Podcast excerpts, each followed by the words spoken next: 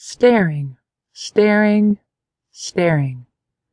And nothing. I swear to God, I don't have a clue. I don't have a clue in hell what I must have been thinking when I started going out with Kyle. Or, well, maybe I do.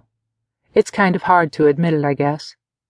I think I started going out with him under false pretenses. Like, not that he lied to me exactly. It's more like, I don't know, his outward appearances didn't fully gel with what was underneath the surface.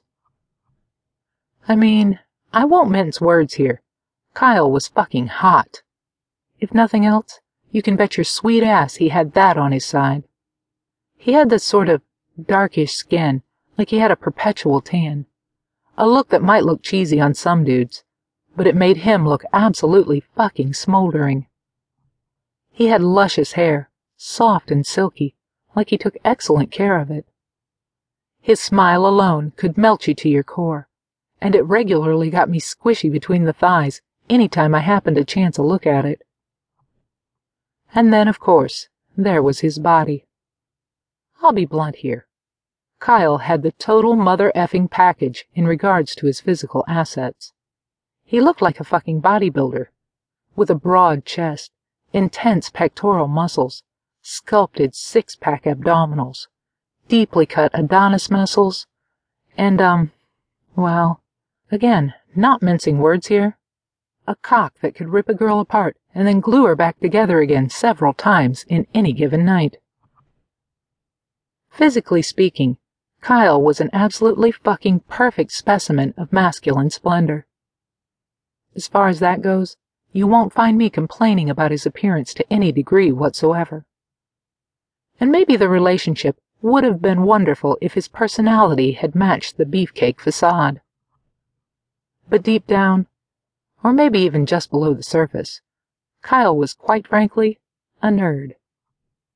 I have a feeling like most of the girls he dated before me, kind of fell for his good looks, and then realized about midway through the relationship that he was a little bit dull in terms of a romantic partner. And to be honest, that's something I haven't totally figured out how to wrap my head around.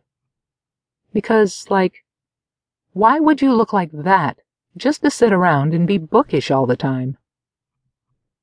The only way I can think to rationalize it to myself is that Kyle's penchant for physical fitness was as much a result of his love for science as it was any attempt on his part at seducing members of the fairer sex i.e., I think maybe he'd read enough depictions in science books of what makes a viable mate. And although his idea of a relationship was sort of a flimsy one, he thought it to be in his best interest to conform to those high standards for himself, even if he had no intentions of forming real connections with people. And who knows, health might have been part of his reason for physical fitness as well.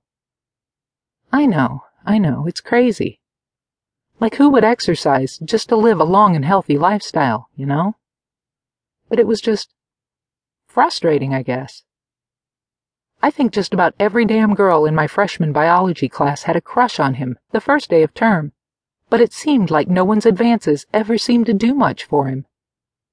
Like girls would do all sorts of shit to get his attention, leering at him with bedroom eyes from across the lecture hall leaning down in front of him so that they gave him a gaping eyeful of their tits for his perusal, dropping pencils near his desk so they could bend over and practically fucking moon him in their short skirts. Honestly, it got a bit sickening to watch other girls swooning for him the way they did. Probably in part because I felt largely the same way and didn't feel like bringing myself down to their level of depravity.